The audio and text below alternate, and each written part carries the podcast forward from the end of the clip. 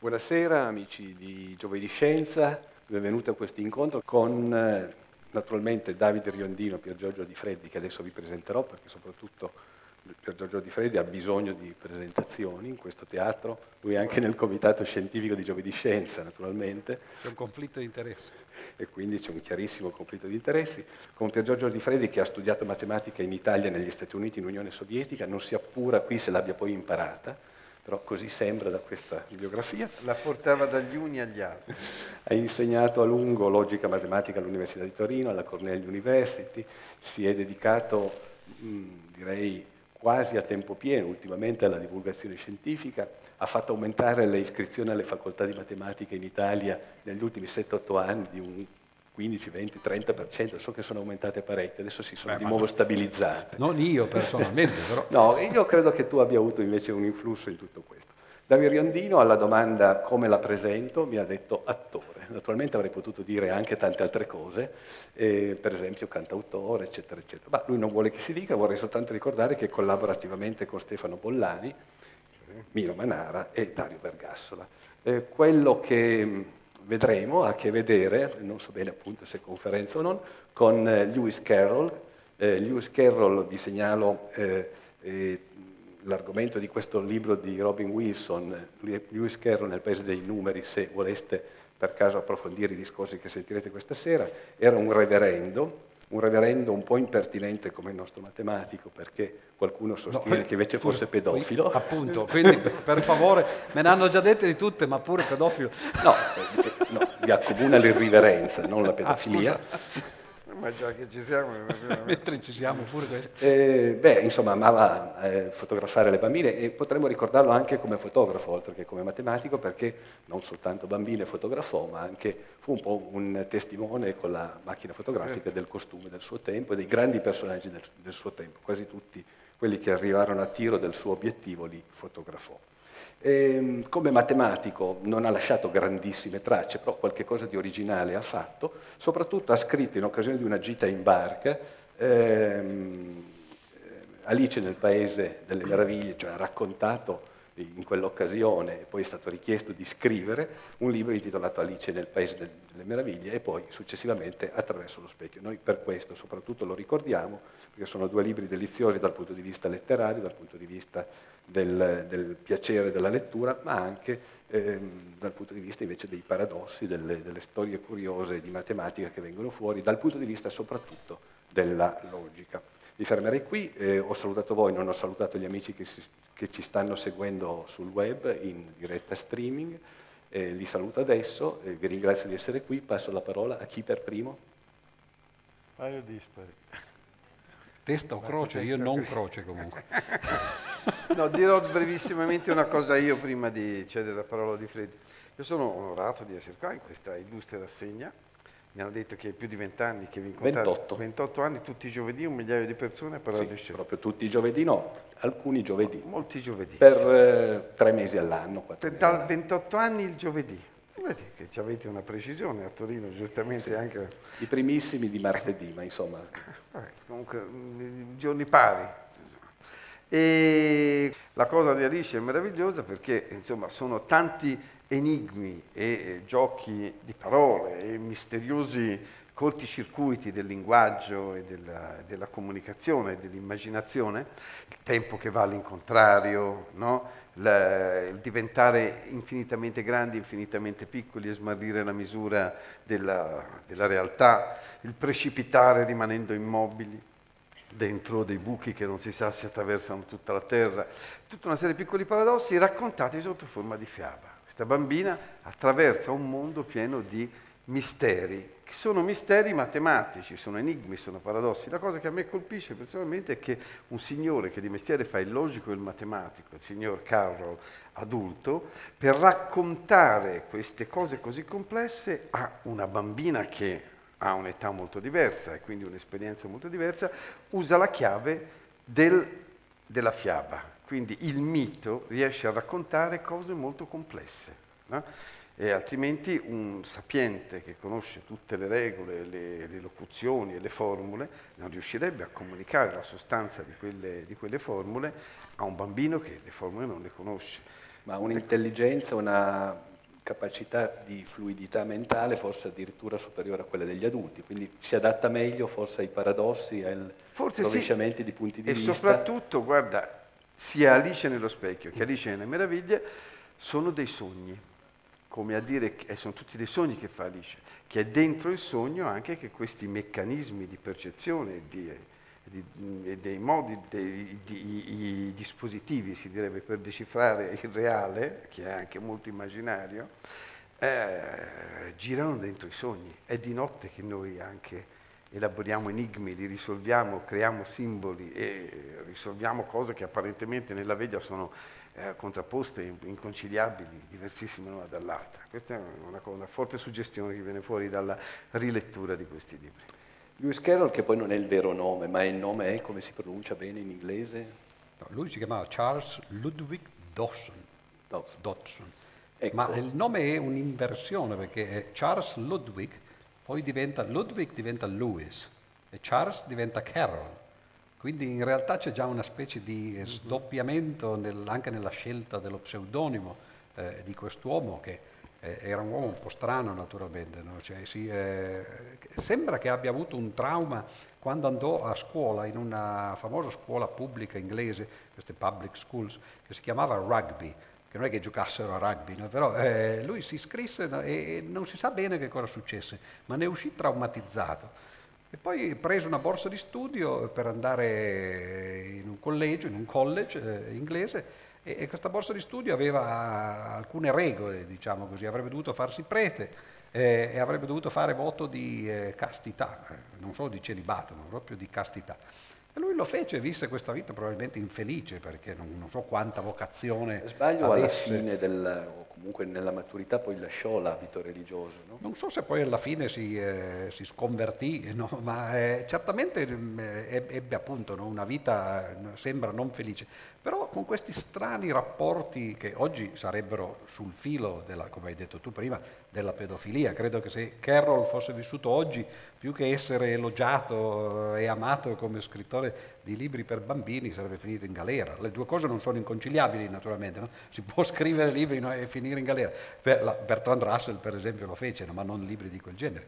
E, però all'epoca è tutto in quell'Inghilterra vittoriana, no? ambigua appunto, come erano ambigui i doppi sensi che poi eh, Carroll sparse nella sua opera, evidentemente riuscì eh, perlomeno a sopravvivere fino ad un certo punto. Perché la storia, eh, tu l'hai già un po' accennata, è che lui eh, era appunto un sacerdote eh, eh, protestante protestante, sì, sì, sì, ma comunque sappiamo che non sono tanto diversi anche quelli, ma comunque quelli a cui pensi tu naturalmente, no? anzi questi scandali ormai sono diventati no, eh, eh, mondiali. Però, no, niente, no, no, tu non pensi niente, ma io interpreto questo pensiero. Eh, e, eh, un giorno un giorno lui portò eh, su, in una gita in barca, no? eh, lui e un suo amico, pure lui eh, rever- reverendo, no? portarono tre ragazzine in barca. No? E, di cui abbiamo la fotografia peraltro. Ci sono le, le, le fotografie di queste, di, di queste ragazzine. Scampagnata. Andarono a fare una scampagnata, non era la prima volta e non sarebbe stata l'ultima naturalmente, ma quella volta lì rimase per qualche motivo eh, singolare nella memoria delle ragazze, perché le tre ragazze erano un po' agitate e allora eh, agitate nel senso di molto vivaci, tanto per farvi capire che tipo di vivacità avessero queste ragazzine, la famosa Alice Liddell, che poi diede il, il nome ad Alice, appunto, la protagonista dei romanzi, a dieci anni, quindi era un paio di anni prima di questa gita, eh, invitò eh, a prendere un tè un adulto no, a casa sua, da sola, no? un momento che i genitori, il padre era il rettore del college dove insegnava eh, Lewis Carroll, e eh, una volta che i genitori andarono a fare una gita, lei si prese la briga di invitare un adulto a prendere il tè. No? Solo che i genitori per un contrattempo ritornarono con grande imbarazzo di tutti, no? perché si trovarono la ragazzina no? con l'adulto che prendevano il tè. Quindi per dire, la ragazzina già un po'... Eh, la ragazzina fu imbarazzata anche lei oppure... Questo non, non, lo so perché non c'erano ancora le telecamere come si fa oggi col telefonino a, a, riprendere. Però eh, rimase il fatto che eh, erano ragazzine sveglie e questi due, i due reverendi, erano, erano, due tipi così. E allora lui raccontò una prima prima versione la improvvisò praticamente, come fanno per l'appunto no? eh, gli attori, perché Riondino poi tra l'altro in, que- in un'altra vita, no? che non è quella appunto eh, di portare in scena i capolavori della letteratura, come ha fatto tante volte, no? per esempio con Vergassola, e un paio di volte anche con me abbiamo fatto eh, Flatlandia già per esempio, quindi non è la prima volta. E beh, ci sono questi improvvisatori che raccontano storie così improvvisate. E questa storia evidentemente eh, colse nel segno. Allora le ragazzine dissero scrivicela, scrivicela, e lui la scrisse. La scrisse a mano, pensate voi, no? una prima versione, che poi rilegò, credo ci mise sei mesi, no? e la portò a, ad Alice. Alice. E poi successe qualcosa di strano, di nuovo non si sa che cosa esattamente. Dopo qualche mese la madre di Alice eh, proibì eh, a Louis Carroll di rivedere mai più sua figlia e fece bruciare a lei tutte le lettere che lui le aveva scritto, quindi non si sa bene che cosa, che cosa ci fosse, perché non, non, ci sono i fatti. Qualcuno sostiene che in realtà era un po' la donna schermo, che Louis Carroll fosse interessato alla madre più che alla figlia, ma non si sa, insomma, c'era qualche cosa Questa è la versione benevola. Questa è quella benevola, appunto, non per evitare. Comunque oh, rimane il fatto che 3-4 anni dopo lui pubblicò questo libro e il libro fu uno straordinario successo, come ovvio. Ancora 150 anni dopo siamo qui che ne, ne parliamo. Piacque a tutti, Addirittura piacque alla regina Vittoria, no? che eh, evidentemente essendo un libro per bambini poteva permettersi di leggerlo, no? come fanno di solito no? i reali, immaginate Vittorio Emanuele, cosa può leggere se non libri di questo genere. Questo è un libro difficilissimo, cioè, credendo che fosse così. Le piacque talmente tanto che disse al suo segretario vammi a prendere il libro dopo che ha scritto lo stesso autore. E lui andò in libreria, chiese e, e, tornò indietro con un sunto dei determinanti, perché eh, ovviamente Louis Carroll era soprattutto un matematico. È uno dei pochi lavori che lui fece interessanti, no, di Sunto di determinanti, sì, beh no, non uno dei pochi perché in realtà eh, noi conosciamo più che altro Alice, eh, eh, Alice Paese delle Meraviglie e Alice attraverso lo specchio o attraverso lo specchio, che sono i due libri da cui poi abbiamo tratto queste letture. Lui ne ha scritti altri 20, 25. Ma eh, però di, di, di, divulga, di, queste specie di cose letterarie c'è un unico altro romanzo che si chiama Silvia e Bruno, no? che è anche quello in due volumi, poi c'è una lunga poesia che si chiama La caccia allo, allo snualo, all'umalo, eh, The Hunting of the Snark si chiama in inglese, e snark è una parola come quelle che piacevano a lui, le parole cerniera, in cui c'è l'inizio di snail, la lumaca, e la fine di shark, che invece è il pesce cane, no? e quindi appunto lo squalo, no? l'umalo potrebbe essere una traduzione. È una, una, poesia intraducibile che se uno cerca di leggere in traduzione è assolutamente incomprensibile e se uno cerca di leggere in inglese è altrettanto incomprensibile, ma per motivi diversi. No? E queste sono più o meno le sue opere letterarie. Eh, Silvia e Bruno fu un completo fiasco, anche dovuto al modo in cui fu ottenuta, non l'invenzione brillante di una gita di, di un giorno soleggiato su, in barca sul Tamigi, bensì eh, Carol per anni raccoglieva i pensieri che gli venivano in mente, brandelli di sogni, eccetera, li metteva dentro una cassa. No? E ad un certo punto, quando la cassa era quasi piena, disse eh, ne voglio fare un romanzo. E prese questi pezzi e cercò di incollarli uno con l'altro con un procedimento che è molto moderno, perché è tipico di certi letterati di avanguardia. combinatorio. Esatto, però il risultato fu, fu, una grande illusione per coloro che avevano letto ovviamente il, i libri prima. E questo è per dire l'aspetto letterario di quest'uomo, appunto Lewis Carroll. Charles Dawson invece era un matematico molto conservatore e retrogrado, tanto quanto il letterato invece era quasi all'avanguardia nei suoi giochi eh, di parole. E scrisse tanti libri, ma, quasi manuali, tutti, manuali di matematica sì, per quasi la scuola, tutti no? dimenticati, ma erano anche di ricerca in realtà. Uno lo si ricorda ancora perché è una specie di versione matematica di queste fiabe letterarie. Si chiama Euclide e i suoi moderni rivali ed è un processo che si tiene all'inferno eh, dove vengono processati i geometri, nel senso no, non i geometri, quelli che hanno il diploma da geometra, ma gli studiosi di geometria, no? che hanno osato mettere in dubbio diciamo così, la fama di Euclide no? e pretendono di insegnare ormai, siamo a metà dell'Ottocento, le geometrie non euclidee.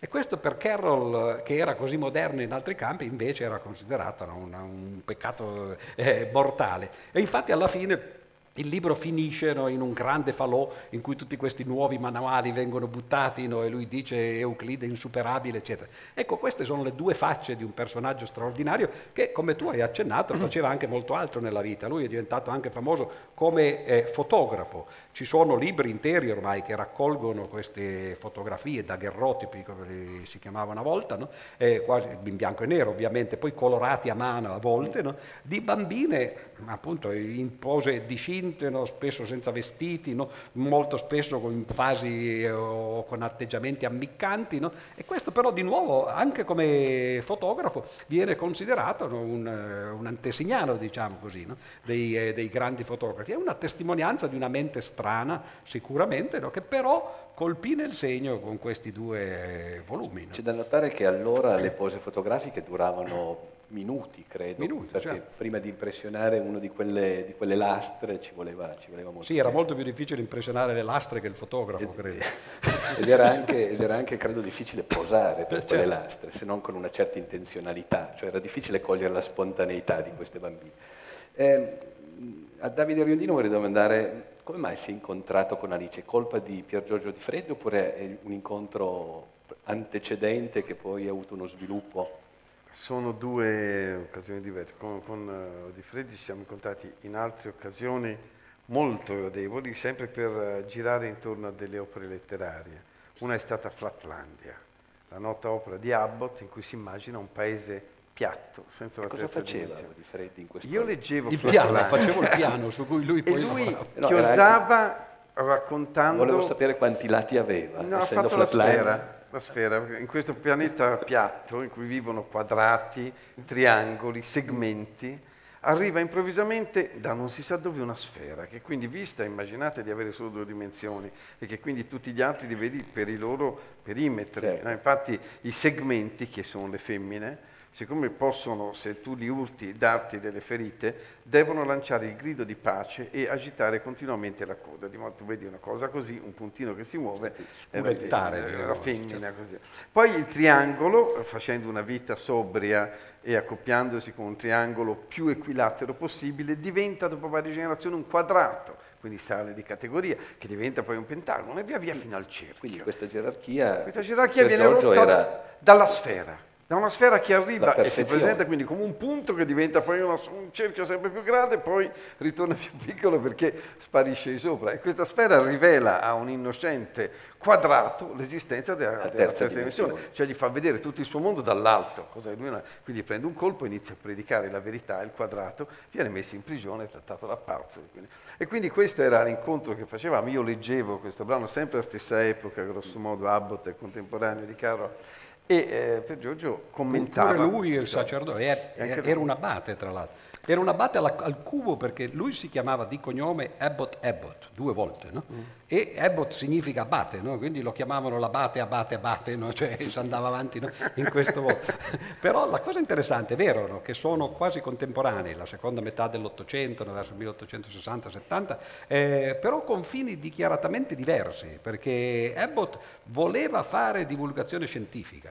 E quindi eh, ha usato l'argoment- l'argomentazione, diciamo così, la forma letteraria, per cercare di spiegare la quarta dimensione. La quarta dimensione era un momento verso la fine dell'Ottocento, stava diventando famosa, se ne interessavano gli artisti eh, o i filosofi, no? si pensava che ci fosse nascosto dietro la quarta, la quarta, dimensione, qualche segreto anche. Addirittura si diceva, beh certo, la quarta dimensione è il luogo dove vivono gli spiriti. No? E poi naturalmente ci sono spiriti di vari, di vari gradi e Dio però poi non sta in nessuna di queste dimensioni, quindi bisognava immaginare addirittura addirittura spazi a infinite dimensioni per poterci mettere dentro Dio no? e così via. E molti scienziati famosi, per esempio Crook, che è è vero che il nome no, Crook, che significa no, eh, un imbroglione, vi ricordate tutti? Forse no. Invece fu imbrogliato. Nixon, no? quando dice I'm not a crook. Si fece imbrogliare da Eusapia Palladino invece. Eh, no, ma Crook era quello che ha inventato tra l'altro lo schermo poi de, con cui abbiamo visto le televisioni fino a qualche, qualche anno fa, il tubo catodico,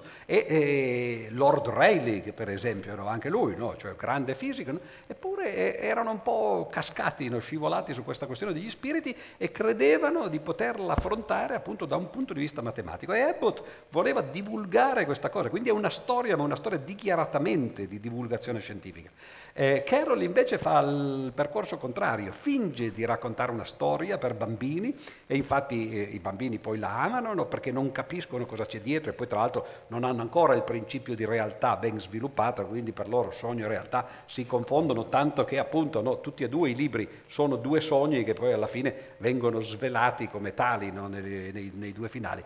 E però lui ci ha messo dentro no, queste cose che conosceva evidentemente molto bene, le faceva, era la sua professione, no? ce le metteva dentro per scherzare con questi bambini, così come facciamo noi quando magari facciamo degli indovinelli di logica a un bambino che, che, che, ci casca dentro e non capisce.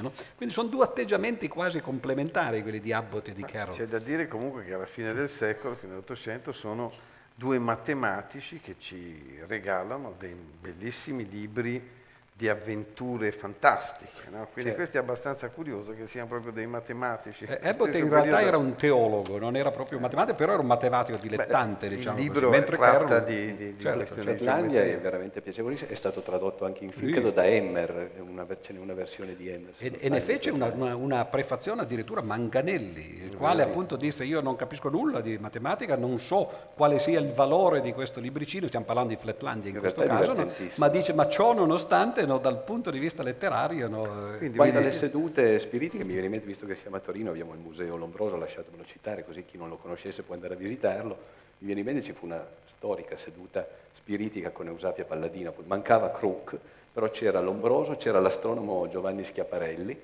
e, e, tutti quanti questi credevano nello spiritismo, nei, tav- nei tavolini che traballano, siamo a fine Ottocento in pieno positivismo. Quindi vedete, questo sì è un bel paradosso, no? che questi positivisti sì, no, Il paradosso è che oggi puri... ci sia qualcuno che ci crede, no? È proprio a Torino, tra l'altro, è... che ha ospitato, come molti sanno, no? il Mago Roll, come tu ricorderai, e ci furono anche sedute in cui il Mago Roll eh, invitò, o lui ci andò non invitato, Tullio Regge, che ogni tanto l'ha raccontata, no? eh, questa sua unica, credo, visita al, dal Mago Roll, cercando di carpire dirgli i segreti no? eh, della, della, sua arte. No? Piero Angela che gli chiese di fare queste stesse cose sotto controllo eh, ed ebbe un diniego. Eh beh, lo credo bene.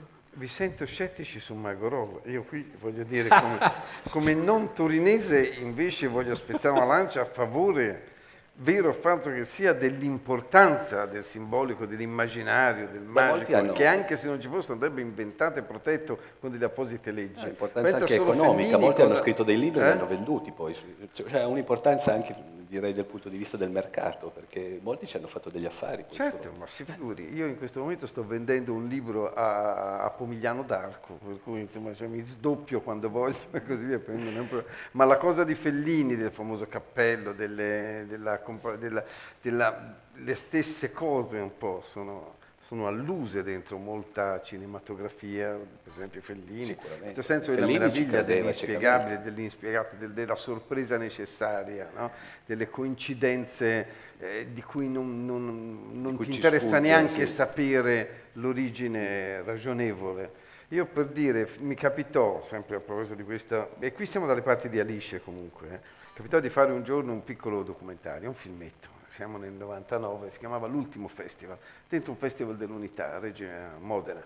Era il penultimo in realtà. Penultimo secolo, il penultimo del secolo. E immaginai che c'era un manifesto di Berlinguer che piangeva improvvisamente. C'era stato un miracolo di una Madonna, Madonna, che piangeva, che piangeva Roma, a Civitavecchia. Se un manifesto di un leader politico piange, e quindi feci piangere questo manifesto, filmammo tutto e ci furono delle interviste. Intervistai alcuni anche eh, intellettuali su questa domanda paradossale, tra cui eh, Jodorowsky e ehm, eh, quell'altro piccolissimo di Ceuta, il eh, Dio santo, sto cominciando a crollare, Jodorowsky e mm, top, mm, Topor, no, non è lui, mm, Arabal, Arabal, Arabal. Arabal mi disse questa cosa per spiegare il pianto di, di, di Berlinguer. È chiaro che piange, perché questo è il secolo dei titani. Inizia con il Titanic nel 1911, il Novecento, e il Titanic affonda dove? In un oceano, e l'oceano era un titano. E l'oceano era l'oceano Atlantico, e Atlante era un titano. Per cui... E per Linguer cosa c'entra? Berlinguer diceva lui, quando l'ho sentito, mi ricordava Prometeo perché ah. aveva questo atteggiamento prometeico, mm-hmm. come questi grandi leader, di prendere su di sé, come l'immagine di Atlante, il peso del mondo per portarlo a trasformarsi dal fango all'uomo. No? Quindi il Novecento è lo scacco dei titani e quindi ci sta, piange per questo. E Jodorowsky rispose, non è vero, perché è un'altra cosa, perché è, un, è una spiegazione scientifica, perché quel manifesto è fatto di una tinta che nasce da alcune rose, da alcuni fiori con dei pigmenti che sono molto sottili e somigliano a sciami di piccoli insetti, femmine. E in altre zone del pianeta a volte c'è nell'alba lo svegliarsi di piccoli insetti che nascono da questi fiori che sono maschi. Sentono e vanno verso la tinta del manifesto fatta con i pigmenti dei fiori femmina, si schiantano essendo rugiadosi. Questo sì che è Sembra positivista. Un Quindi dice, non è un miracolo, è scienza. È scienza. Ma credo che... Questa mi piace, c'entra con Alice, c'entra col Magorol e c'entra con tutti i nostri tentativi di dare spiegazioni razionali dell'impossibile. Siamo se sapessimo tutte le spiegazioni non saremmo qui a divertirci. No, a fare scienza soprattutto. Perché il problema della scienza è quello che cerca di rispondere alle domande, ma credo che abbiano fatto le analisi delle lacrime del manifesto di Berlinguer e dicono che fossero lacrime di comunista proprio, di da, dalle analisi eh, risulta. No? Quindi... Dunque, a questo punto io incomincio a capire che eh, non è un reading, non è uno spettacolo, no. ma forse è un'intervista. eh, però ho anche visto che Riondino ha preso in mano un, un testo Volevo scritto. far parlare il, il, referente, anche perché illustra abbastanza bene. C'è un episodio, quello della regina che gridai prima di... A certi punti il tempo va all'incontrario, è un, un altro misterioso passaggio. Oh, Alice sì, questo mi piace. Si trova è un'inversione speculare. Davanti a una regina che oh oh oh gridava la regina, scuotendo la mano, come se volesse gettar via lontano la mano. Il mio dito sanguina, ah ah ah, che avete? disse Alice. Vi siete punta il dito? Non me lo sono punto ancora, disse la regina, ma presto me lo pungerò. Oh, oh, oh. Quando credete che ve lo pungerete? chiese Alice con una voglia matta di ridere. Quando mi rimetterò lo scialle, il fermaglio si aprirà e mi pungerà. Ai, ai, ai, ai. Mentre diceva così, il fermaglio si aprì. La regina ci portò a precipizio le dita cercando di chiuderlo. Attenta, disse Alice, lo tenete storto. E la regina prese il fermaglio. Era troppo tardi, la spilla aveva ferito il dito della regina. Ecco perché il dito mi sanguinava. Ora capisci come vanno le cose qua? Ma perché non strillate adesso che vi siete bucata? perché ho già strillato quanto dovevo strillare, disse la regina. A che servirebbe strillare un'altra volta? Intanto cominciava ad arrivare la luce, veniva chiaro. Quanti anni hai? disse la regina. Sette e mezzo in punto. Non è necessario dire in punto, disse la regina. Posso crederlo anche se non lo dici. Ora ti darò io qualcosa da credere. Io ho 101 anni, cinque mesi e un giorno. Non ci posso credere, disse Alice. No? Disse la regina in tono di compatimento. Provaci. Fai un respiro lungo e chiudi gli occhi. Alice si mise a ridere. È inutile che ci provi, non si può credere alle cose impossibili. Forse non hai la pratica necessaria, disse la regina. Quando io avevo la tua età, mi esercitavo mezz'ora al giorno. Bene, a volte io credevo niente meno che a sei cose impossibili, ancora prima della colazione. Capito? Giorgio, questa inversione temporale la ritroviamo anche in fisica poi, cioè queste simmetrie eh, eh, che dovrebbero valere anche nel tempo, le ritroviamo anche in fisica. Per esempio in un mondo superluminale eh, l'effetto precede la causa. In effetti, il, eh, a parte il fatto di credere a sei cose impossibili prima di colazione, Oggi lo fanno tutti, basta che eh, leggano i giornali, sì, no? certo. cioè non c'è bisogno di... Eh, no? E soprattutto li leggano e ci credono. Ma eh, il libro di eh, Alice attraverso lo specchio, cioè quindi il secondo volume della, eh, del racconto di, eh, di, Lewis Carroll, da questo punto di vista è, è molto stimolante, cioè cercare di capire effettivamente cosa succederebbe in un mondo speculare. Alice se lo chiede quasi subito, entra attraverso lo specchio, si sente, eh, capisce no, di essere nel mondo eh, speculare e si pone una domanda cruciale, dice ma eh, sono, sono, arrivato dall'altra parte no, dello specchio, ma se dovessi bere il latte che ci sta di qua, Dice sarebbe velenoso, mi piacerebbe, eccetera. Beh, questa è una domanda molto interessante perché ovviamente no, eh, le molecole di questo nostro mondo no, non sono simmetriche rispetto allo specchio, anzi eh, la natura ha la tendenza a farle tutte, eh, a selezionarle, diciamo meglio, no, tutte in una certa direzione, sono tutte o levogire o destrogire, e alcune funzionano eh, in un certo senso e altre funzionano diversamente. Prendete per esempio la morfina. La morfina, una delle versioni speculari ha l'effetto che voi sapete, e che quindi è, è palliativo, diciamo così, curativo, quando, quando serve, ma la sua versione speculare non ha nessun effetto il destrosio, il nebulosio e così via. No? E quindi la domanda di Alice è cruciale, no? cosa succede al mondo attraverso eh, lo specchio? Quindi bisogna vedere a che livello uno lo va a vedere. Se lo vai a vedere a livello della biologia, effettivamente no? il mondo speculare non funzionerebbe, le, le molecole di questo nostro mondo vanno tutte a sinistra. Il mondo de, attraverso lo specchio è un mondo che va a destra e nel mondo che va a destra si morirebbe di fame. Naturalmente questa non è una, una metafora no, eh, politica, no, come si potrebbe pensare, no, ma è veramente biologica. La cosa interessante Destra arriva... e sinistra peraltro sono una convenzione. Certo, certo, sì, sì, sì. Beh, mica sì. tanto perché eh, quando tu prendi i neutrini, per esempio, quelli girano solo no, in una direzione. Da do, solo da in una direzione. Vanno? Esatto. Quindi infatti, quello le, puoi decidere. Infatti queste simmetrie in fisica sono per lo più certo. rispettate rispettati, in alcuni rari casi nelle interazioni deboli invece sono violati. Infatti era qui che voleva arrivare, no? che ci sono quattro Così io tipi... poi arrivo anche a reclamizzare ah, il. Certo.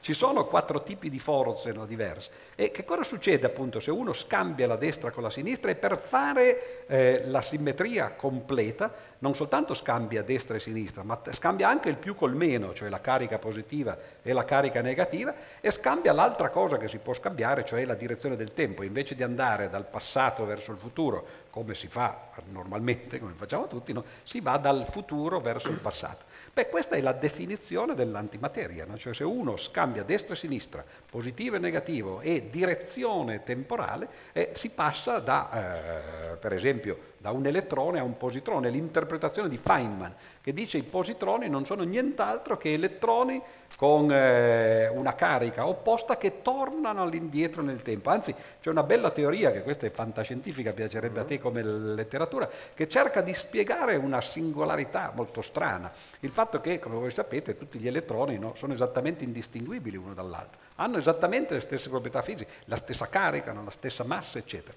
E, e come mai? Beh, l'idea è che ci sia, stato, ci sia un unico elettrone che è andato avanti e indietro nel tempo parecchie volte, no? e quelli che noi vediamo andare avanti e indietro, avanti, no? sono quelli che è, è lo stesso elettrone no? che è andato in una direzione. Quando li vediamo tornare indietro nella forma di positroni sono il contrario, quando, sem- quando questi girano, cioè un elettrone che va in una direzione, poi cambia direzione e torna indietro, noi che vediamo le cose invece in questo modo, ci sembra che ci siano un elettrone e un positrone che vanno tutte e due avanti nel tempo, quando arrivano lì scompaiono si e si annichilano. E allora la simmetria a volte no, può essere fondamentale dal punto di vista no, eh, dello studio delle leggi della fisica. Tutte le leggi della meccanica, per esempio, sono simmetriche. Se uno scambia no, destra e sinistra, anzi addirittura se scambia il tempo passato e futuro, non succede nulla. A livello atomico, eh, in realtà, come ho appena detto, tranne, le particelle... le interazioni deboli in eccetto un caso, eh, che è appunto il caso caso delle, delle, forze deboli e lì invece la simmetria non viene conservata, però ci sono due cinesi che sono Yang e Li che quando lo scoprirono negli anni 50 furono molto stupiti di questo fatto, no? che la simmetria era rotta, no? eh, broken symmetry lo si chiamava, presero subito tra l'altro il premio Nobel per la fisica.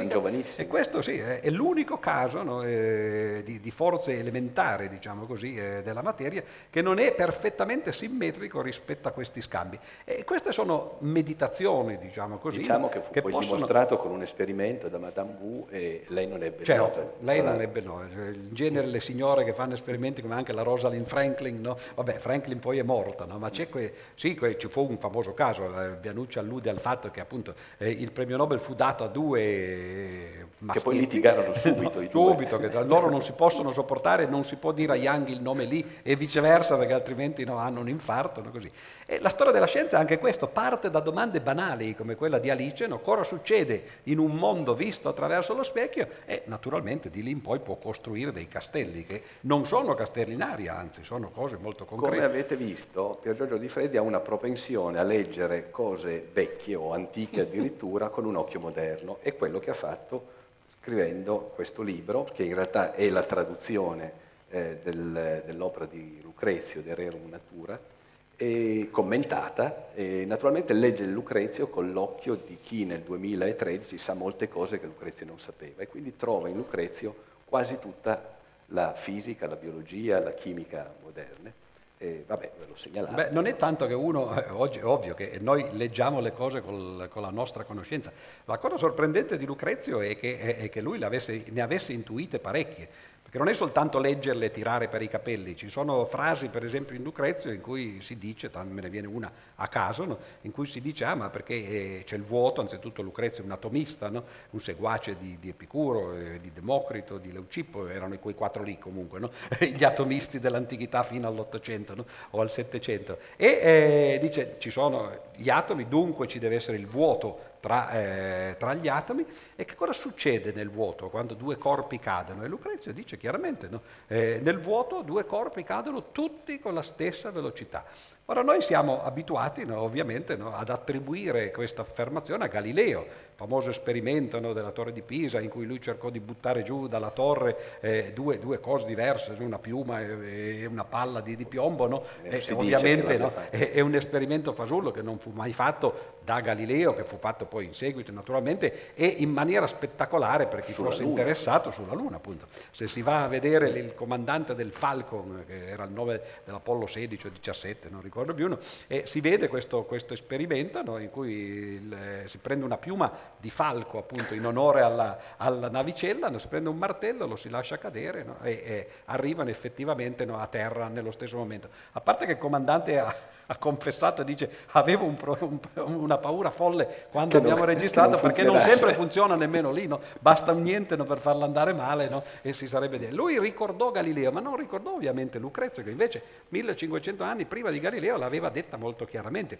E se uno legge Lucrezio eh, effettivamente si accorge che non è tanto il fatto che Lucrezio fosse un genio eh, sconosciuto che vedeva il futuro, è che c'era molta scienza che all'epoca era ancora sapere comune, scienza che arrivava soprattutto dai greci e soprattutto da due greci, cioè Archimede da una parte, ma Ipparco dall'altra, che poi evidentemente è stata dimenticata dopo il tempo di Lucrezio, i, nei secoli bui, nel Medioevo, eccetera. E quando è stata riscoperta non si sapeva che già eh, gli antichi l'avevano ritrovata. Vi eh, suggerisco di leggere un bellissimo libro di Lucio Russo che si chiama La rivoluzione dimenticata, eh, pubblicato da Feltrinelli, in cui Russo fa vedere appunto quanta scienza di, che noi consideriamo opera del Rinascimento e dell'età moderna fosse già nota ai greci e soprattutto quanto appunto ne avesse trovata Ipparco e, e, e Lucrezio poi ovviamente la testimoniasse come se fosse cose che all'epoca si sapevano, come certo. un romanziere che scrive nei suoi romanzi, ah certo, dice, non è la terra, non è il sole che gira intorno alla terra, bensì la terra che gira intorno al sole, non è il romanziere che l'ha detto, ma lui lo sa perché è sapere comune, quindi questo è, eh, è una riscoperta anche del, certo. eh, del pensiero passato. Diciamo. Tra l'altro lì c'è, la cosa molto bella di Lucrezio è comunque l'idea di questa specie di inno a Venere, no? cioè, eh, l'inizio, l'incipit, cioè, dei passaggi in cui la sensualità della relazione, dell'attrazione tra corpi e tra, tra, tra sostanze è poi la chiave di lettura del, del perché tutto questo apparato che, che, Lucrezio cerca di decifrare scientificamente che noi continuiamo a cercare di decifrare, si muove, cioè cos'è che lo fa muovere? È una specie di desiderio, no? l'amore di, che muove il sole. Un eros, un, un eros che, che lui attribuisce a Venere, naturalmente allora l'idea di Venere che diventa anche un'idea materiale, cioè della, della natura fisica che si desidera, cioè il desiderio è questa sostanza così astratta e così concreta che mette insieme le cose, che fa sì che tutto questo che può funzionare funzioni. Questa è un'altra bellissima intuizione, c'è un elemento umanistico dentro la... No? Se, se posso dire, no, è proprio questo il senso, un po' anche il succo del, di ciò che cerchiamo di fare domani, ma che abbiamo fatto anche eh, con Flatlandia, eccetera. Cioè queste opere eh, non sono opere solo di letteratura o solo di scienza, che quindi possono essere lette in un caso solo dai letterati o perlomeno no, loro sono gli interpreti ufficiali o solo dagli scienziati. Sono opere che mescolano le due culture, come si sarebbe detto qualche anno fa o come si continua a dire oggi. E allora è interessante no, che ci siano un letterato e, e, uno scienziato che cercano di tirar fuori ciascuno eh, l'acqua al proprio mulino, ovviamente, no? ma in questo modo facciano vedere no, la ricchezza di certe opere. Non sono tutte così, ovviamente. Le abbiamo citate, non, non, credo che si vada molto non oltre. Sono, sono Quando uno ha citato Lewis Carroll, Flatlandia, e, e Lucrezia, eccetera, più o meno, no? quelli sono i grandi eh, esempi no, di letteratura scientifica o di scienza letteraria. No? Ma è proprio questo l'interesse di queste certo. operazioni. Ogni volta che guardo Davide Riondino ecco. e, e, vedo quel foglietto in mano penso che sia l'orario dei treni, ne ha uno tra poco e quindi sì. proprio per questo gli darei la parola, forse ha ancora sì. qualcosa da leggerci. Questa piccolissima cosa prima di lasciarvi per andare a meditare su un treno, ma ehm, incontra un uovo Alice, si chiama Antidanti, no? un signore a forma di uovo, straordinariamente interpretato domani da Odifredino. Cioè, sempre le cose, cioè, non so per quale motivo, sferiche, ma sempre a me tocca farle quelle. Dice, ehm, è bella questa cravatta che ha questo uovo, dice, eh, me l'hanno data per un dono di non compleanno, dice l'uovo. E cos'è un dono di non compleanno?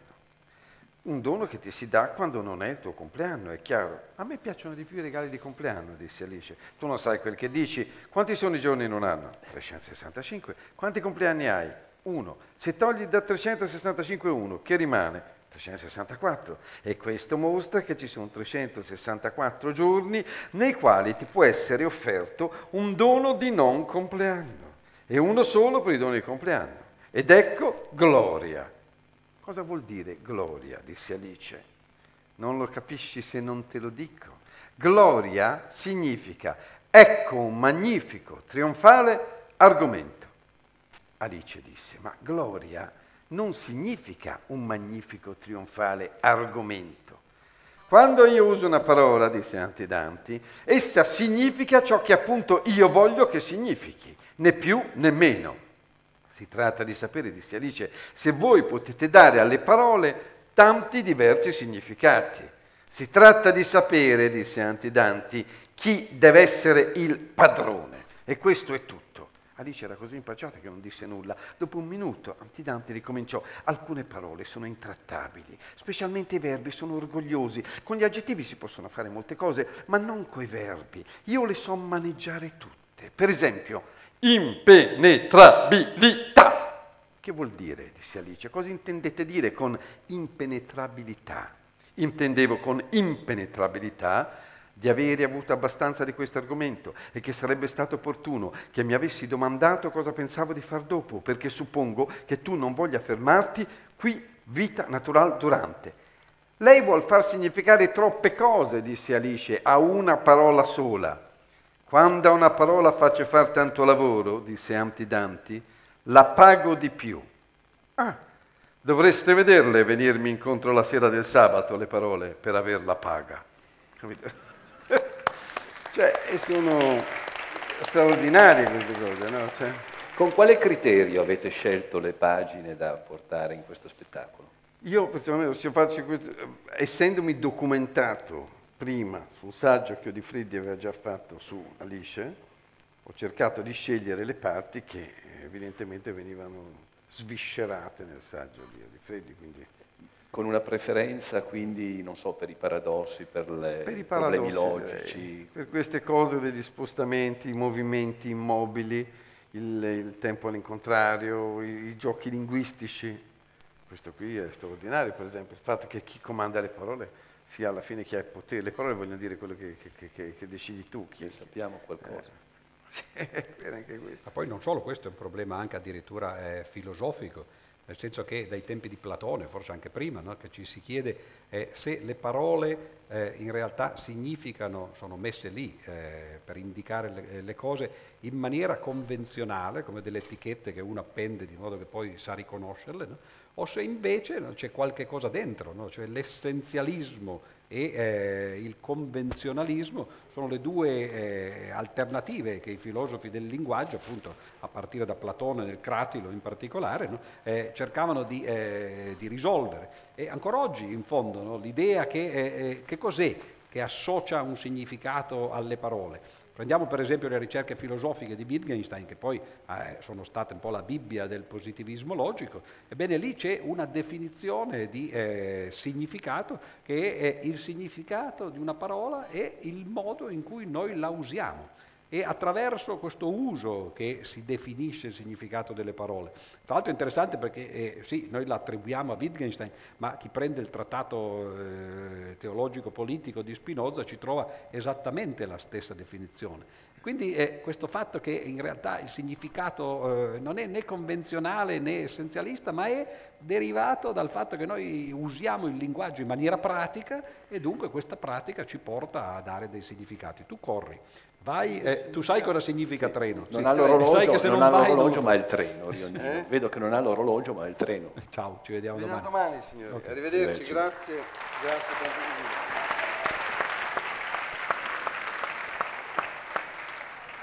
Dunque, eh, potremmo adesso, se ci sono delle domande, riaccendere le luci e mentre eh, vi preparate si possono domanda, fare anche al buio, naturalmente, no? no? perché abbiamo bisogno di riprendere, non dimenticare che siamo in streaming. No, no, scherzavo, quindi... certo. Beh, una intanto te la farei io. Eh, Alice nel Paese delle Meraviglie ha avuto poi delle trasposizioni cinematografiche, questa trasposizione teatrale, sostanzialmente teatrale e così via. Nelle nostre scuole eh, è presente Lewis Carroll in qualche maniera oppure non mi sembra molto? Non... Eh, devo confessare che eh, leggere Lewis Carroll, nonostante l'apparenza, è molto difficile perché è letto in italiano, ovviamente i traduttori, ci sono fior di traduttori professionisti, no? ma è proprio l, eh, la natura di questo libro che lo rende difficile da capire.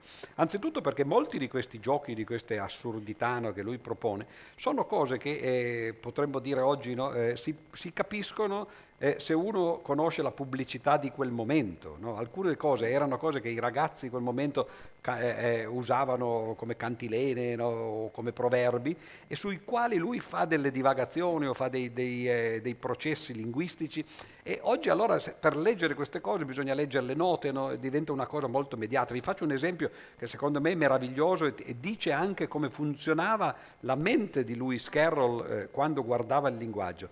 C'era all'epoca un proverbio eh, che era un po' il, il motto di, di, dell'analogo di Paperon de Paperoni, no? che in inglese eh, suona così, eh, take care of the pence and the pounds will take care of themselves. Cioè bada ai pence, ai centesimi, e i pounds, cioè le sterline, no, gli euro, no, eh, baderanno a se stessi, cioè se tu eh, metti da parte no, centesimo dopo centesimo ti farai un capitale.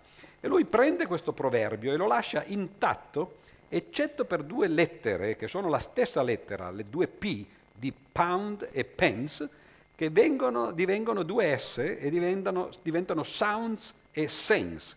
E il proverbio diventa take care of the sense and the sounds will take care of themselves. Cioè bada al senso di ciò che stai per dire no? e le parole, i suoni no? verranno da sé. Ora questo è veramente un gioco di prestigio linguistico, no? di prendere una cosa che parla di soldi, no? di centesimi, di sterline, no? e di farla diventare invece una cosa che, che, che, che si può dire dal punto di vista linguistico, dice bada al significato e il senso verrà da sé. Ora queste cose qui, lui le butta lì così, una dietro l'altra, un fuoco d'artificio. E allora bisognerebbe, bisogna eh, se, anzitutto conoscere benissimo l'inglese, cercare di cogliere queste cose, qualunque traduttore coglie le cose che conosce ovviamente perché ha una certa formazione. De, a, oltre a tutte queste questioni linguistiche ci sono poi tutti questi ammiccamenti eh, eh, fisici, chimici, scientifici, logici. No? Un altro per esempio che vabbè, è, meno, è un po' più banale, no? ma è, c'è tutta la teoria del sillogismo. No? E lui in inglese la chiama continuamente, invece di chiamarlo syllogism, la chiama syllogism. Ora silly però è la stupidaggine, no? eh. E allora syllogism diventa non la teoria del sillogismo, ma la teoria delle stupidaggini, no? E però è un gioco anche lì, non soltanto uno sdrucciolamento, no? E quindi è estremamente difficile da fare. E quando uno cerca di tradurlo, non parliamo poi di tradurre i non sensi, no? c'è questa famosa poesia Jabberwocky, no? che non si sa cosa voglia dire, lui cerca di, che è un po' l'analogo del Gramelò, diciamo così, no? di, di, Dario Fo, c'è una poesia che ha tutti i ritmi del, della poesia e, e, uno la sente, gli sembra che, che, che, che siano parole vere, poi però le legge sono parole senza senso, anche Chomsky per esempio ha provato in, in, una frase poi a fare eh, giochi del genere e tradurre queste cose. Ci sono decine di traduzioni in italiano, ciascuna di queste traduzioni presenta questa poesia in maniera diversa e nessuna di quelle ovviamente è quella vera perché non c'è un significato lì dentro. Si tratta di tradurre no, una poesia che non vuol dire nulla no, in una maniera che corrisponda però a, a quella che pensava Lewis Carroll. E allora effettivamente eh, le traduzioni un po', un po', tradiscono, ma d'altra parte chi sa l'inglese in modo da potersi leggere no, Lewis Carroll direttamente no, e chi sa la scienza no, e così via. Accontentarsi di quel che si riesce a restituire con la traduzione. Per esempio Martin Gardner che era il famoso autore del, eh, della rubrica di, di, eh, di, giochi matematici del Scientific American, l'analogo delle scienze italiano, la, la tenne per, per, decenni, credo. No? E lui scrisse, ha scritto un libro, una, un, un'edizione commentata di Alice per coloro che siano interessati agli aspetti scientifici. E allora lì certo ci ha messo dentro di tutto, io ho preso piene mani da, quella, da quel commento e per chi è interessato, come molti qui credo, perché questo in fondo è... È uscito anzi, da Zanichelli. Non so chi l'abbia tradotto in italiano, ma non è... E beh, poi lì c'è il problema anche che anche quello poi viene tradotto, no? ma perlomeno eh, Martin Gardner cerca di tradurre quello che è nascosto scientificamente nel, nel libro di Carroll. E lì si vede veramente quale, quale sia la ricchezza no, del, eh, di, di, di, di, ciò che Carroll ci ha messo dentro. No? Stavo pensando che questi giochi di parole, se poi uno riesce a tradurli, i due esempi che tu ci hai fatto sono ben comprensibili, funzionano ancora eh, bene, certo, anche tradotti. Certo. Eh, sono molto divertenti effettivamente, mentre invece eh, il Joyce di, di Finnegan's Wake non riesco a trovarlo divertente, anche se è tutto costruito in questa maniera. In effetti l'idea di, di, Joyce è un po' la stessa di Alice attraverso lo specchio, cioè eh, eh, in tutti e due i casi, anzi in realtà anche nel primo, no, abbiamo già detto, no, sono sogni, no, sono sogni ad occhi, eh, ad occhi chiusi, ma nel pomeriggio la bambina si addormenta in una pennichella e sogna. Però l'idea di raccontare ciò che succede nel sogno, e che quindi l'inconscio, diciamo così, la, la, l'attività onirica no? sia eh, paralogica, l'im, dia l'impressione di essere logica, ma poi in realtà non sia tutta sbagliata. Joyce ha cercato di farlo in Finnegan's Wake, ma effettivamente il, eh, il risultato è, è, stato tragico. Ma lui lo diceva tra l'altro, a parte il fatto di fare giochi di parole in 16 lingue, non mescolati lì così, eh, o, di, o, di, mettere per esempio nel famoso capitolo di Anna Livia Plurabella i nomi dei fiumi di tutto il mondo, no? mescolati anche lì eh, per allusione. Diventa difficile leggerlo, è più una, eh, un libro per insonni, come lo definiva Joyce stesso, quindi eh, certamente più per letterati che per un pubblico, mentre invece Alice tutte e due non si possono fruire a tanti livelli, no? più uno scavano e più trova delle cose, ma non c'è bisogno di conoscere tutte queste cose per, per divertirsi come fanno molti bambini quando leggono la prima volta Alice. Certo. Prego, buonasera signore. Buonasera, eh, professor Odifreddi. Eh, approfitto della possibilità di parlarle per una curiosità personale. Cioè, una volta mh, mm, credo di averla sentita dire che mh, mm, oggi i bimbi, i ragazzini, i piccolini, insomma, non vengono molto abituati o comunque mm, insomma, c'è qualche difficoltà a, ad abituarli alla logica, no? invece, non so, si predilige la fantasia eccessiva, eccetera. Allora io volevo così avere un chiarimento da lei a questo proposito, eh, cioè le favole tradizionali, eh, quelle cose appunto che vengono raccontate appunto molto fuori, molto fantasiose, ecco. Secondo lei rispetto ai bambini che rapporto hanno? Grazie. Ma sa, le mie opinioni sui bambini, io non ho figlio, non credo di averne perlomeno, e eh, per rimanere no, nel, nel, nell'atteggiamento no, alla Louis Carroll, e eh, quindi non, non, saprei bene. Io sì, dubito che eh, questo martellamento, io credo che le, fa, le favole come erano raccontate una volta, no, una volta ogni tanto, poi per moduli ripetuti, eccetera, quindi rendendo chiaro il fatto che fossero favole, potessero servire benissimo no? a stimolare la fantasia, no? tutti noi amiamo sentire delle storie raccontate. Mi sembra che nel mondo moderno, nel mondo contemporaneo, ci sia un po' un eccesso no? di favole, anzi in realtà diventa difficile capire qual è la realtà. Perché uno prende lo, lo sviluppo no, di un bambino, eh, poi l'adolescente no, e, e, l'adulto, ma eh, si, si, comincia, no, fin da bambini ti chiedono come nascono i bambini e allora uno comincia a raccontare a cicogno, al cavolo, eccetera, e già lì ci sono queste cose. Poi cominci ad andare a scuola, no? E lì, eh, vabbè, allora ti indottrinano no? col catechismo chi ha fatto il mondo, ha fatto Dio, no? i miracoli no? e così via.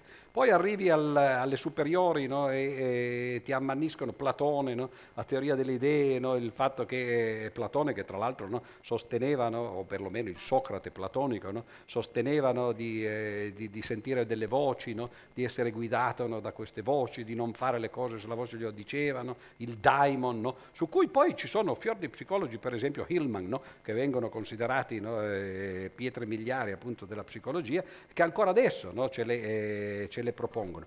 La Divina Commedia, per esempio, che è un'opera eh, obbligatoria in tutte le scuole di ogni ordine e grado, ciascuna delle, delle, tre canti che viene fatta per un anno intero, in tutte le scuole, anche quelle non, eh, eh, non letterarie, diciamo, non solo al liceo classico, eccetera. La Divina Commedia presenta un mondo che è un mondo di fantasia, un mondo basato su inferno, purgatorio, paradiso, il mondo di Dan Brown, no? angeli e demoni, tutto sommato. No? Ora io non dico Dante, eh, tra l'altro io sono uno, un amante di Dante, l'ho letto 7-8 volte interamente no? e poi non so quante volte aprendo la casa, però imporre queste visioni no? e continuare no, a presentare l'idealismo, ad esempio in Italia, no? Croce Gentile, conti- gli, i filosofi continentali, tutto questo fa parte del fantasy in tante versioni, nella letteratura, nella filosofia, nella teologia e così via. E, il risultato è che poi alla fine eh, noi ci abituiamo a sentirci raccontare delle storie e alla fine cominciamo a credere ai contastorie e questo non è una metafora soltanto. Quindi secondo me eh, le due cose dovrebbero essere in qualche modo bilanciate. No? Io preferirei che, che, che per esempio, no, invece di, eh, abbiamo parlato di Lucrezio, ora parte il fatto che l'ho tradotto io, ma ci sono tante altre traduzioni, ma Lucrezio è molto più istruttivo, no? oltre ad essere un'opera di letteratura e quindi in parte anche di fantasia, no? è molto più istruttivo di Dante, no? perché Dante veramente, cioè in un, in, un, liceo per esempio, in una scuola tecnica in cui si presenta una visione scientifica del mondo e poi, tac, dall'altra parte subito eh, il, l'antidoto con una visione invece idealistica eh, dello stesso mondo, e ogni passo che si fa avanti se ne fa un altro indietro da quell'altra parte. Quindi certo eh, la mia visione della, della, scuola è una visione diversa, in cui eh, certamente Beh, c'è ci possono spazio, stare tutte e due le ci cose. Ci possono stare me. tutte e due le cose, no? ma non in una maniera così sistematica no? come poi eh, viene fatto. Non, pensiamo, no, non, non, non parliamo del, di, del eh, il ruolo no, fondamentale che la finzione ormai ha. No? quante ore stiamo di fronte alla televisione o al cinema, no, per esempio? Come dicevo prima, certo, cioè, una volta c'era l'Ilio dell'Odissea, ce n'era una, no? tutti la leggevano, la conoscevano, sapevano che cos'era, no? c'era già tutto dentro, come diceva appunto Borges, no? perché in fondo dice Omero ha scritto tutto quello che si poteva leggere, scrivere, un romanzo di guerra, romanzo d'amore, romanzo di viaggi, tutto il resto è variazione su quello.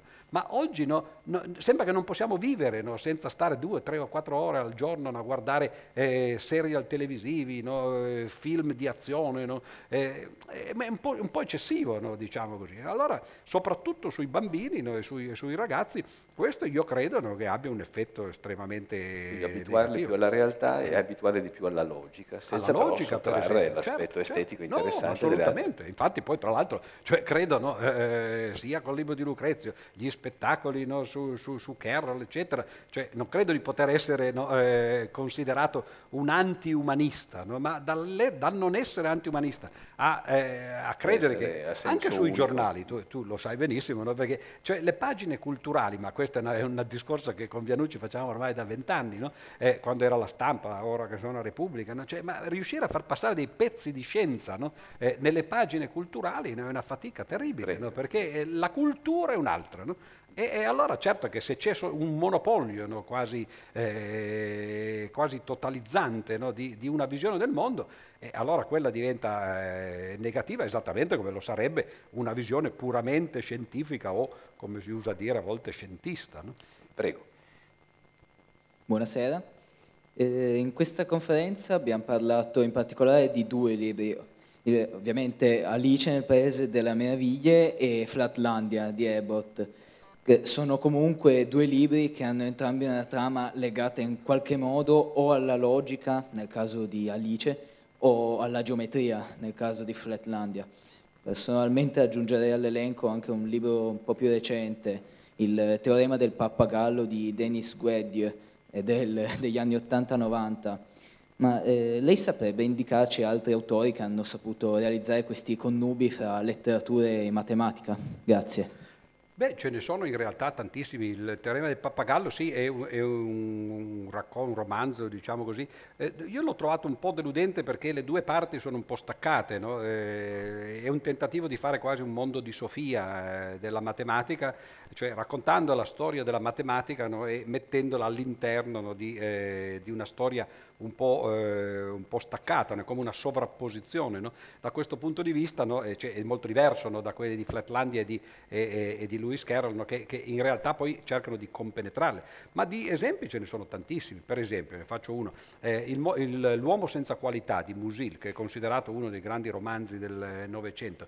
Il protagonista dell'uomo senza qualità è un matematico, si chiama Ulrich. No? Eh, l'autore dell'uomo senza qualità, Musil, è, è, un letterato che però ha fatto una tesi eh, sulla filosofia della scienza di Mach. No? E quello è un autore, per esempio, che eh, effettivamente eh, riesce ad unire no? eh, i due aspetti, letterario e scientifico, in un modo molto profondo. Per esempio c'è il, un, uno scrittore vivente che si chiama Kutsi, è scritto Koe Tse, è un sudafricano che ora vive in Australia, che ha preso il premio Nobel per la letteratura una decina di anni fa e che è, è laureato in matematica e ha lavorato come informatico per eh, cinque anni della, della, sua vita, poi si è messo a fa, aveva una doppia vita, diciamo così, interessava anche la letteratura, si è messo a scrivere questi romanzi eh, meravigliosi, alcuni di questi, in particolare uno che si chiama Adolescenza, che è, è, è un, un, capitolo, un volume della sua autobiografia, eh, racconta del del, del, periodo della sua vita come matematico.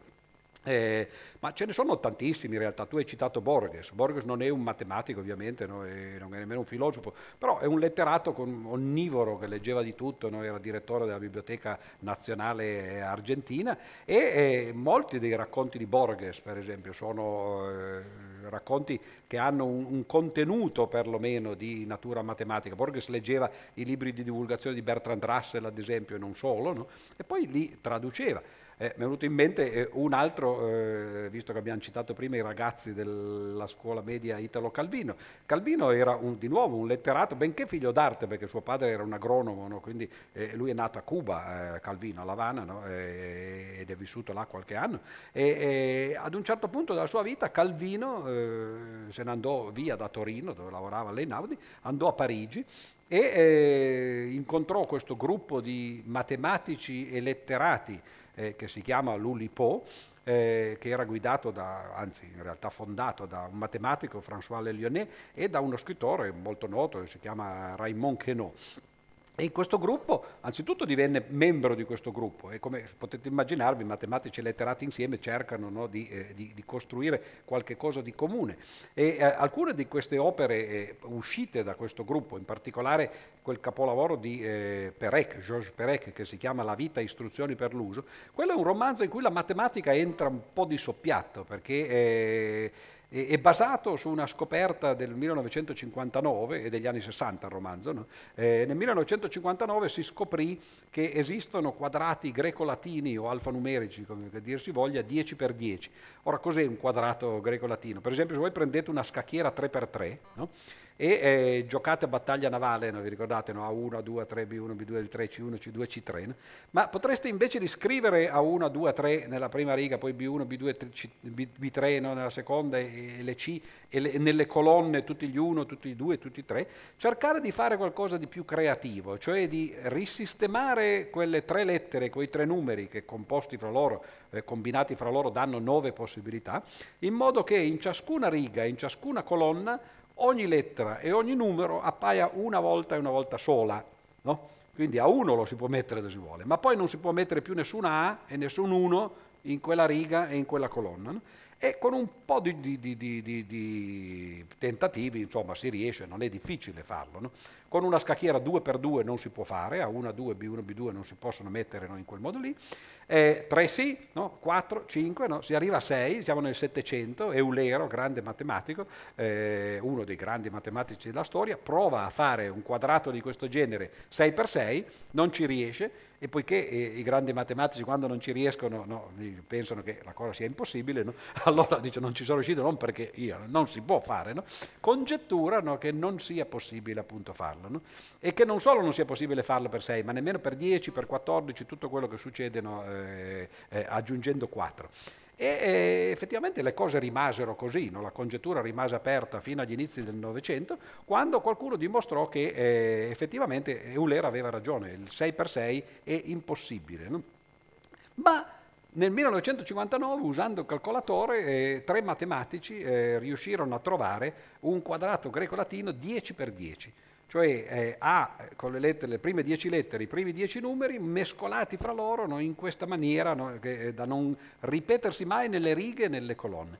E quando un matematico di, di questo gruppo dell'Ulipo, eh, Jacques Berge, arrivò in una delle loro riunioni, dice guardate cosa ho trovato, no? dice, hanno appena dimostrato questo teorema, Perec disse ah dice, questo è mio, mi faccio su un, teore- un, uh, un romanzo no, su questo. E scrisse questo romanzo in cui eh, l'ambientazione è eh, un edificio, un condominio, eh, in cui ci sono dieci piani e dieci stanze e dentro questi die- è, è, un'istantanea, quindi non c'è eh, dinamicità, non c'è storia nel romanzo c'è soltanto l'immagine di ciò che c'è in un istante della vita del condominio. E allora l'azione deve arrivare da altre parti. No? E lui ci mise dentro dieci tipologie di persone che fanno per esempio dieci tipologie d'azione. Pensate per esempio, non so, i giornalisti, i professori universitari, eh, so, le casalinghe, no? le suore, i pianisti, no? eccetera, eccetera, no? che fanno dieci tipologie d'azioni, scrivono un articolo, insegnano una lezione, la prostituta per esempio che fa certe cose, la suora che prega, eh, però in tutte le possibili combinazioni. Quindi la cosa diventa interessante perché c'è anche la suora che scrive l'articolo di giornale o la suora che riceve qualcuno e così via. E poi li ha disposti secondo uno di questi quadrati. Naturalmente la cosa è un po' più complicata perché soltanto un, una tipologia di, di, persona che fa una tipologia d'azione era poco interessante, quindi lui ne ha usati 42 di questi quadrati, perché una volta che ce n'è uno, poi uno può guardarli, girarli, spostare le righe, no, eccetera. No? E la struttura di questo romanzo è una struttura complicatissima, non solo, una volta che uno ce l'ha, poiché non c'è storia, bisogna anche mettere i capitoli in un certo ordine, no? E non è che uno scrive un romanzo di questo genere e poi comincia no, a, a, leggerli così i capitoli. E allora l'idea di, di Perec è stata quella di eh, mettere i capitoli in un ordine che parte da una delle caselle del centro, si muove su questa scacchiera come se fosse un cavallo, no? con due, due, caselle in una direzione e una nell'altra, a L, no? e copre tutta la scacchiera, perché deve passare in ogni casella una volta, una volta sola, perché è, è, inutile passarci due volte, no? c'è sempre la stessa, la stessa, immagine. E quello lo trovò lui perché non è così difficile trovare questi percorsi che si chiamano percorsi hamiltoniani dentro un grafo. E, questi sono romanzi che di nuovo come ancora più che nel caso di Alice, non lasciano trasparire niente della loro struttura. Non si sa cosa ci sia, se uno lo legge non se ne accorge, Perec era solito fare queste cose. Ne scrisse uno che si chiama La disparition, tradotto in italiano con La scomparsa, e questo, questo romanzo eh, fu salutato dalla critica eh, dell'epoca come un passo, eh, una, una, pietra miliare nello sviluppo della lingua francese. E Perec li lasciò sfogare per un bel po' di tempo, poi un giorno diede una conferenza stampa a questi critici e disse ma vi siete accorti che, che cosa è scomparso no, in questo questo romanzo, no? perché il romanzo narra della scomparsa, tra l'altro, no? di qualche cosa, no? e quello che era scomparso era la lettera E, non c'era, no? era un romanzo scritto con tutte parole no, senza la lettera E, notate che l'autore eh. si chiama Georges Perec, no? Quindi, no, e la cioè, E è la lettera più comune, tra La lettera più comune, no? tra l'altro l'alfabeto francese e, e, anche italiano. E questo è un gioco che era già stato fatto in inglese prima e così via. Naturalmente come aveva fatto Perec? Beh, si era preso un dizionario, aveva cancellato tutte le parole con la E, però a volte servono, perché Pensate che quando scrivete no? le e servono, no? vedete, ogni parola non ce l'ha così. Allora que- nelle parole cercavo di usare sinonimi, perifrasi, no? insomma in modo da poter usare perlomeno i contenuti di queste cose.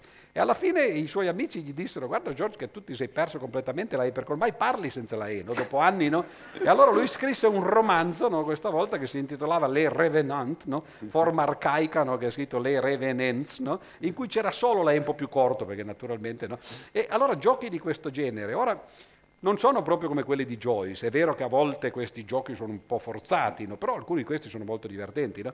E Calvino, che invece era membro di questo gruppo, ma insomma non è che andasse fino uh, agli eccessi di, a, a cui arrivavano che no da una parte e Perec dall'altra. Gli ultimi romanzi che lui scrisse sono tutti di natura matematica. Molti di voi l'avranno letti e magari non sono andati a leggersi le, i, i, saggi che Calvino scriveva eh, su come scriveva i propri libri, alcuni di questi si chiamano proprio così, come ho scritto uno dei miei libri, no?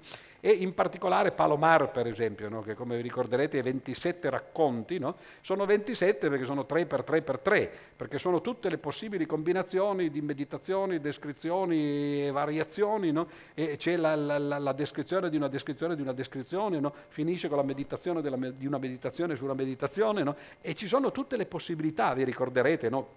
L'onda no, di Okusai, eh, i formaggi no, nel, nel, negozio di Parigi, no? quello è uno, il castello dei destini incrociati, la taverna dei destini incrociati, dove anche esserci il motel, che però lui non finì mai, quello è tutto un, un, romanzo combinatorio giocato sulle carte dei tarocchi, lui metteva giù le carte dei tarocchi probabilmente ad arte, mm. e eh, raccontava le storie che questi, eh, queste carte gli suggerivano in tutte le possibili combinazioni. E poi poi sommo fra tutti il Se una notte d'inverno un viaggiatore, che anche quello è, costru- è un libro sui libri, no? tra l'altro, quindi ci sono il lettore e lo scrittore fuori, cioè Calvino e noi, no? Ma c'è dentro lo scrittore e i lettori dentro al romanzo, e tutto questo romanzo è costruito su una serie di 42, tanto per non essere da meno di Perec, quadrati semiotici con tutte le possibili relazioni fra il lettore dentro e il lettore fuori, lo scrittore dentro e lo scrittore fuori, e, e voi leggete questi, questi saggi di Calvino che spiega come ha costruito questo romanzo no? e si rimane allibiti no? a vedere che poi invece il romanzo non a tutti funziona, eh? non a tutti piace, diciamo così. A me Molti, non piace. A te per esempio ecco, non piace, però io sono allibito e, e, e quindi la, la risposta alla domanda se ci sono eh, opere letterarie che hanno in vari aspetti eh, contenuto matematico, eh sì, ce n'è un'enormità. No? Se, se, lei è interessato, per esempio, io ho scritto una volta un libricino che si chiama Penna, Pennello, Bacchetto, si doveva intitolare diversamente, doveva intitolarsi L'invidia della penna, l'invidia del pennello e l'invidia della bacchetta, ma l'editore dice che c'erano delle strane allusioni, non ho capito a cosa, no?